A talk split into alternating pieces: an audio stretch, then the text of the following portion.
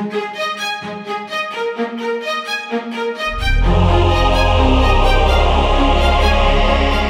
is going on, everyone? This is the message with yours truly, Angel. Welcome, everyone, to episode 20 Is Patriotism Idolatry? In this episode, we're going to go into yet another controversial topic, which is politics.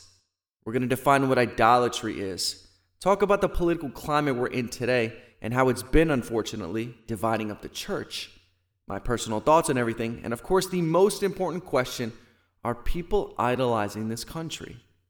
So if you're tuning in right now, thank you so much, first off. I hope you're doing well, and if not, just remember that there is a living God who has a plan for your life and wants you to trust Him. So, anyways, October was a crazy month, let me tell you, but in a good way, of course. Episode 19, Should Halloween Be Celebrated, has reached so many parts of the world, and I'm incredibly humbled that we have folks in Sweden, Ireland, Canada, the United Kingdom, South Africa, Denmark, India, Singapore, Poland, Mali, Turkey, and Malta tuning in. Forgive me for the long list, but I can't help but acknowledge what a huge blessing it is to know the message is reaching so many different countries across the globe. I have no clue how it's getting there, but then I remember what Genesis 39:3 says. Now his master saw that the Lord was with him, and how the Lord caused all that he did to prosper in his hand.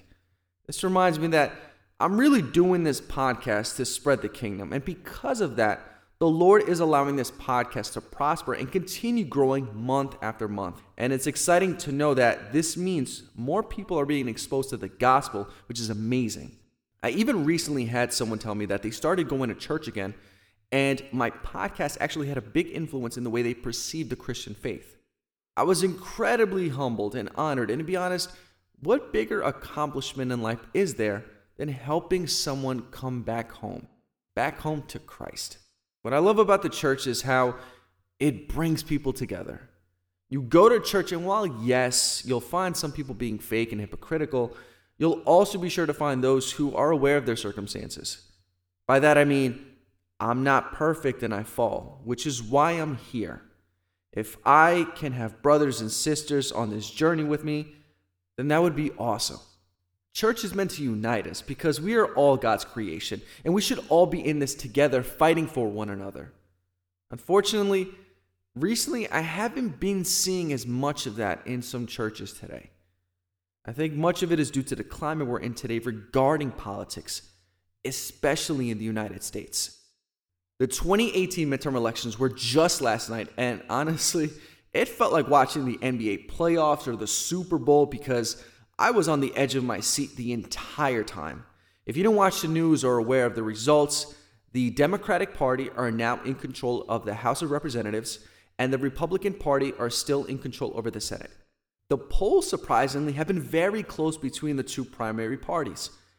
From a poll last night, as I was watching ABC Live, covering the midterm election results. 77% of Americans today, uh, they believe that the country is more divided now than ever.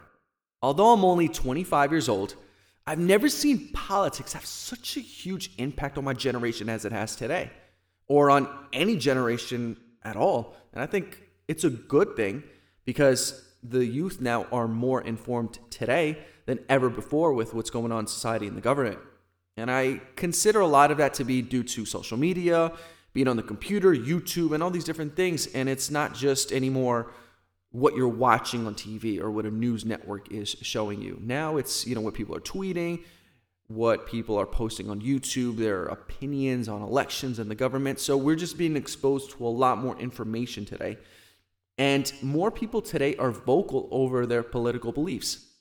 And more than ever, do I see division over it. The 2016 presidential election was rough to say the least.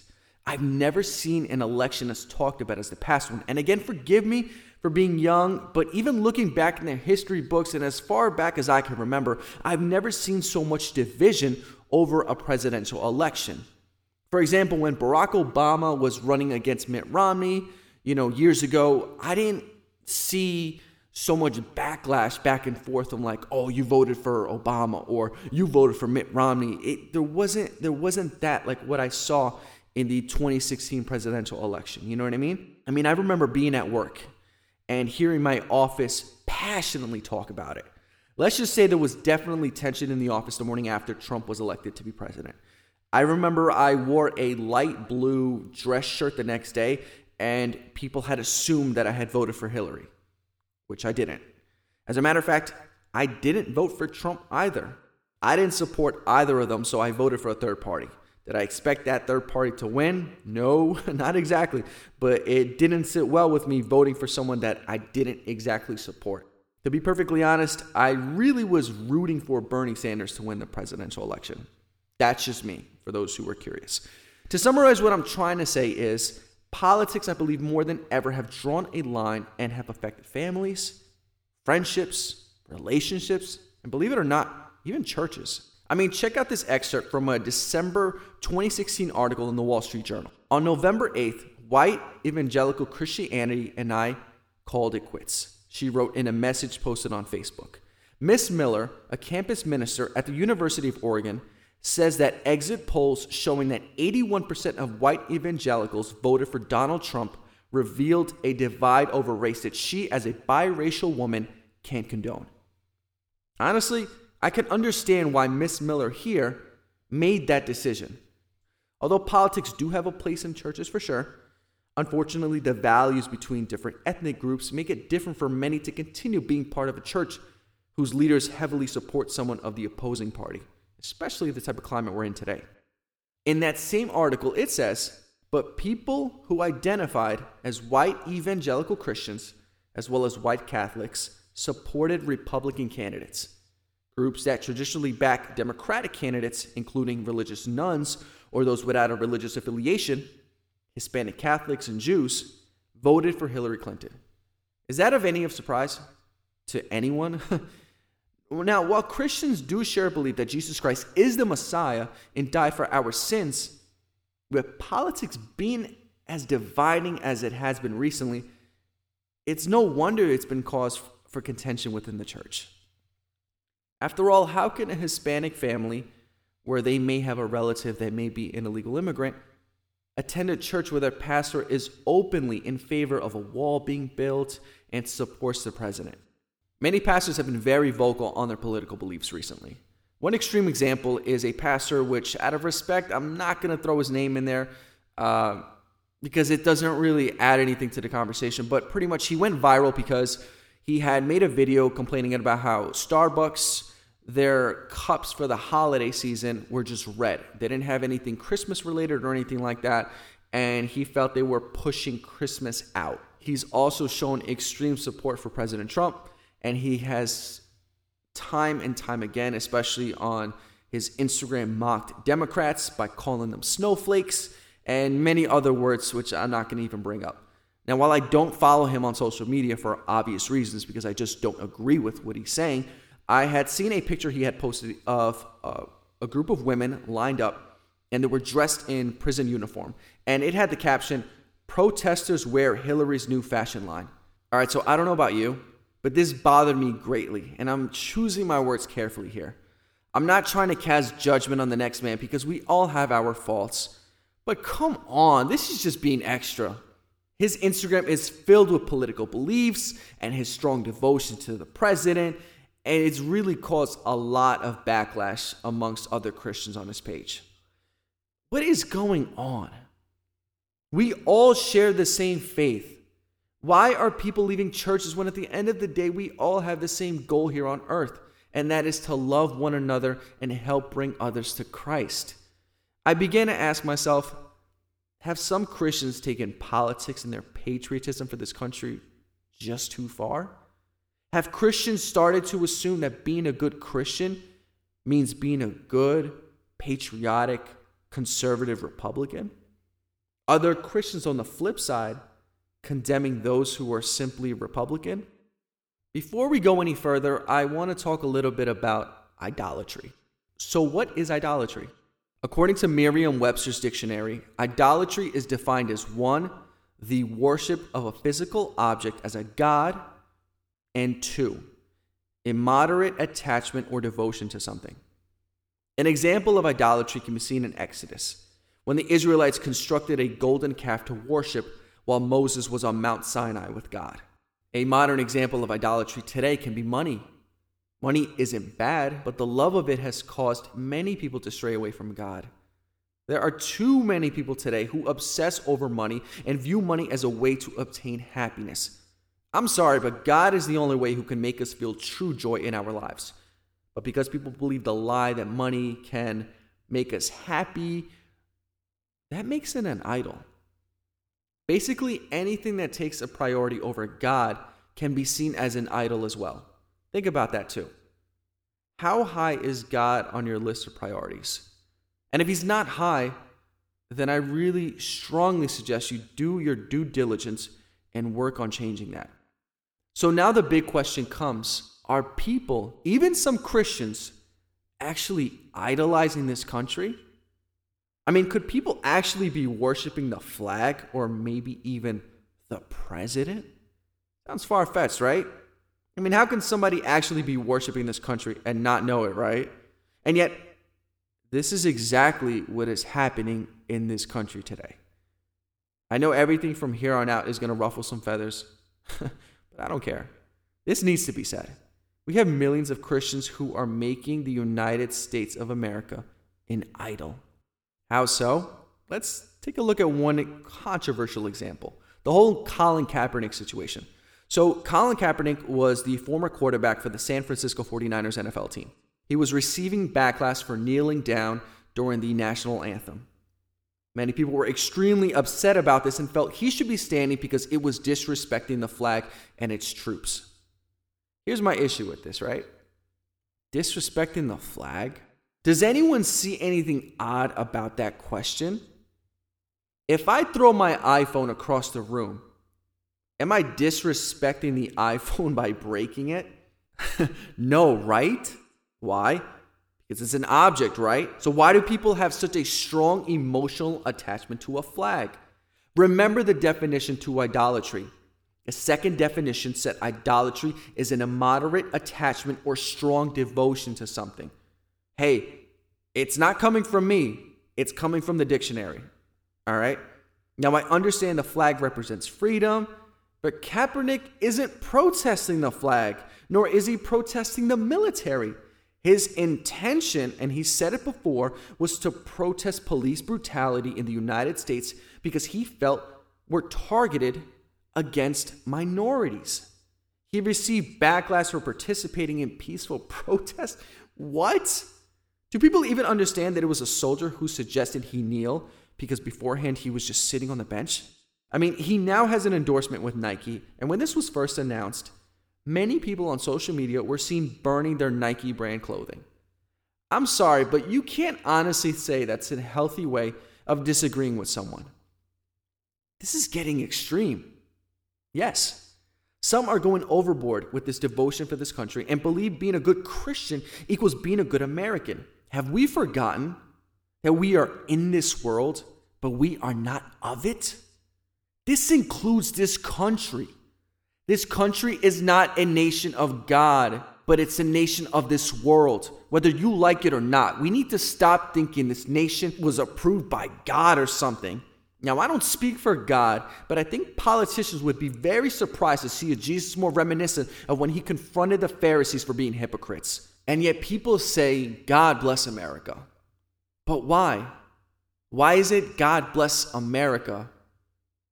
What has this country done for the right to be even saying that? If anything, has this country not turned away from God? And there are those that argue that this country has honored God from the beginning. My answer to that again is how? How is slaughtering Native Americans and pushing them out of their land and claiming it was manifest destiny godlike? How does having a slave plantation honor God? Was it not Moses, the prophet appointed by God, the one who went to Egypt to free those enslaved by the Pharaoh, sent by God, Yahweh? Let's talk about the segregation and the amount of African Americans who were beaten, killed, just because of the skin color. the internment camps of the Japanese during World War II. I mean, the list goes on. Listen, I did my research. I history, I loved history class in school, so I did, believe me, I did my research. But again, I ask, what makes this country so deserving of saying such a statement as God bless America? I've been frustrated with this for a long time. I mean, in a recent rap battle, I spent my whole third round discussing how Christians were idolizing this country. I'll be sure to link the rap battle in the show notes, but I remember saying, and yet there's Christians out there who hate me for disagreeing with policies. I just want you to know there's a fine line between patriotism and idolatry. Man, let's talk. Yeah. Because patriotism is where I've seen some of the most arrogant acts. I mean, who knew the golden calf would turn into the American flag? How scary is that? Man. we need to start thinking about where our allegiance lies. Is it more to this country than it is to God? Have we let politics get in the way of loving others? Have we lost compassion due to politics? I've seen Christians on Facebook speak so harshly on illegal immigrants, and it's heartbreaking to say the least. I've seen supposed Christians lack so much empathy and compassion to families that are so desperate to seek a better life. Do we forget that Jesus was snuck into Egypt to avoid being killed as an infant? People just have no idea what it's like to live in poverty and love to judge. To have no idea what it's like to live in a country where drugs and gangs rule the streets and you live in constant fear of being in the wrong place at the wrong time. There are Christians who have no idea what it's like to face religious persecution. There are way too many Christians who lack empathy and are not reflecting the love of God. With everything I've been saying, I'm sure you're curious as to how I feel about the president. First off, I do not hate President Trump, but I do disagree with him. I personally don't understand why so many evangelical Christians go hard for that man. They get very passionate when speaking on the president and can get extremely offended if someone criticizes them. This is what confuses me. If he was a former pastor or was shown to be a walking, great example, a good ambassador of God, then that's fine. But unfortunately, and I'm not trying to judge, but his walk doesn't exactly reflect Christ very well. And that's just my opinion. With that being said, though, we should pray for the president because at the end of the day, God did allow him to be in that position. I didn't vote for him, nor do I plan in 2020, but I do realize he is someone who needs Christ in his life, and we should pray for his salvation. Let's remember that salvation isn't earned. I don't deserve to go to heaven, and yet it's by grace that I am saved. So let's not condemn others when we didn't earn our salvation in the first place. Now, I know it isn't easy, but God calls us to make the tough choices. In 1 Timothy 2, verses 1 through 4, it says, I urge then, first of all, that petitions, prayers, intercession, and thanksgiving be made for all people, for kings and all those in authority, that we may live peaceful and quiet lives in all godliness and holiness. This is good and pleases God our Savior, who wants all people to be saved and to come to a knowledge of the truth. If God wants that, then so should we. Neither political party is perfect.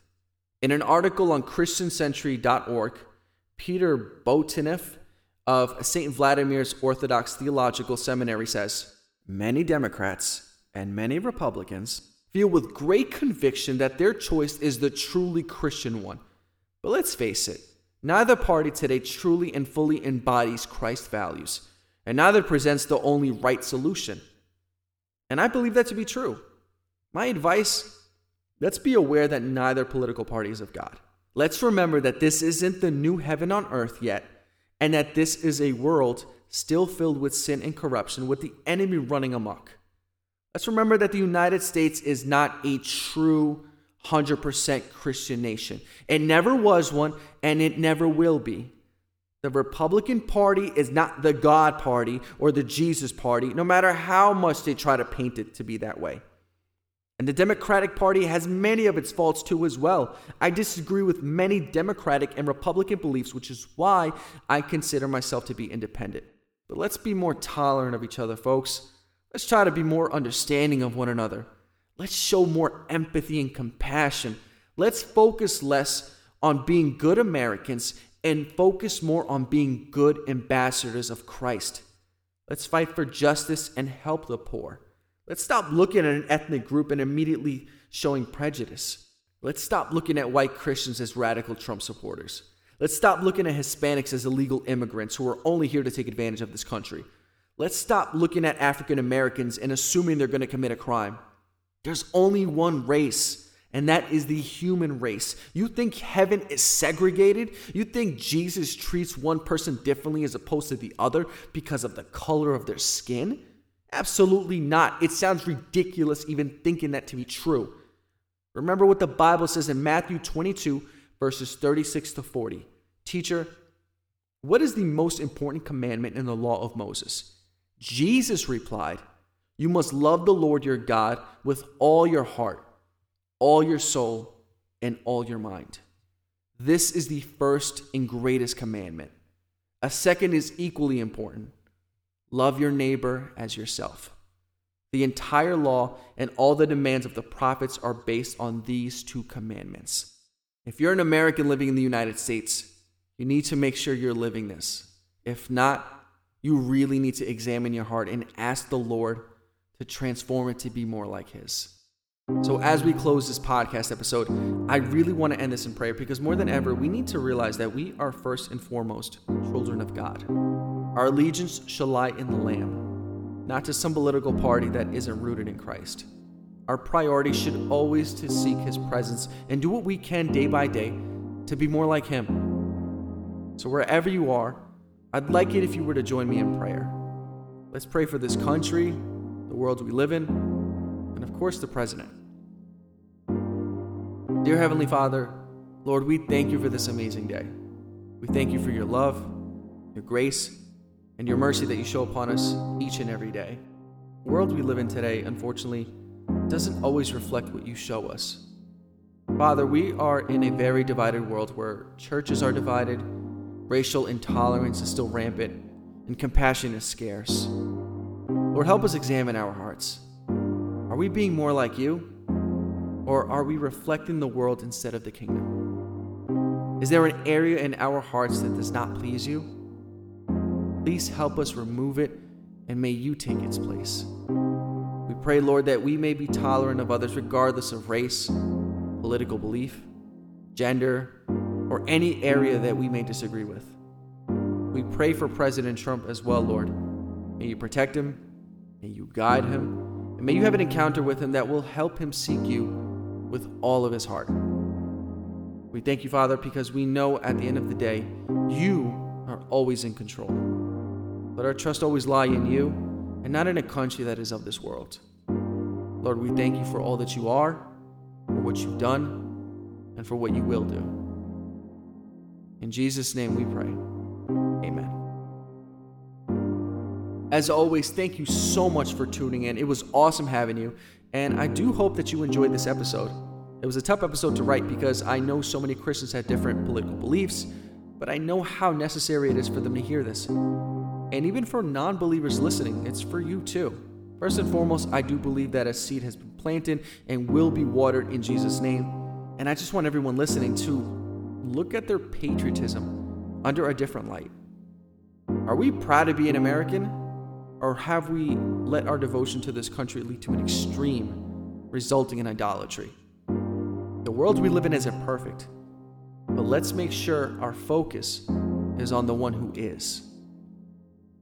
I hope this was able to stir a different way of thinking I definitely would love if you were to share this with a friend who may have a different political belief than you, or just someone who you think may be going too hard on their patriotism. So, yeah, share this with someone who you think may be in need of this. And talk to me also. Hit me up on social media with any questions you may have on this episode.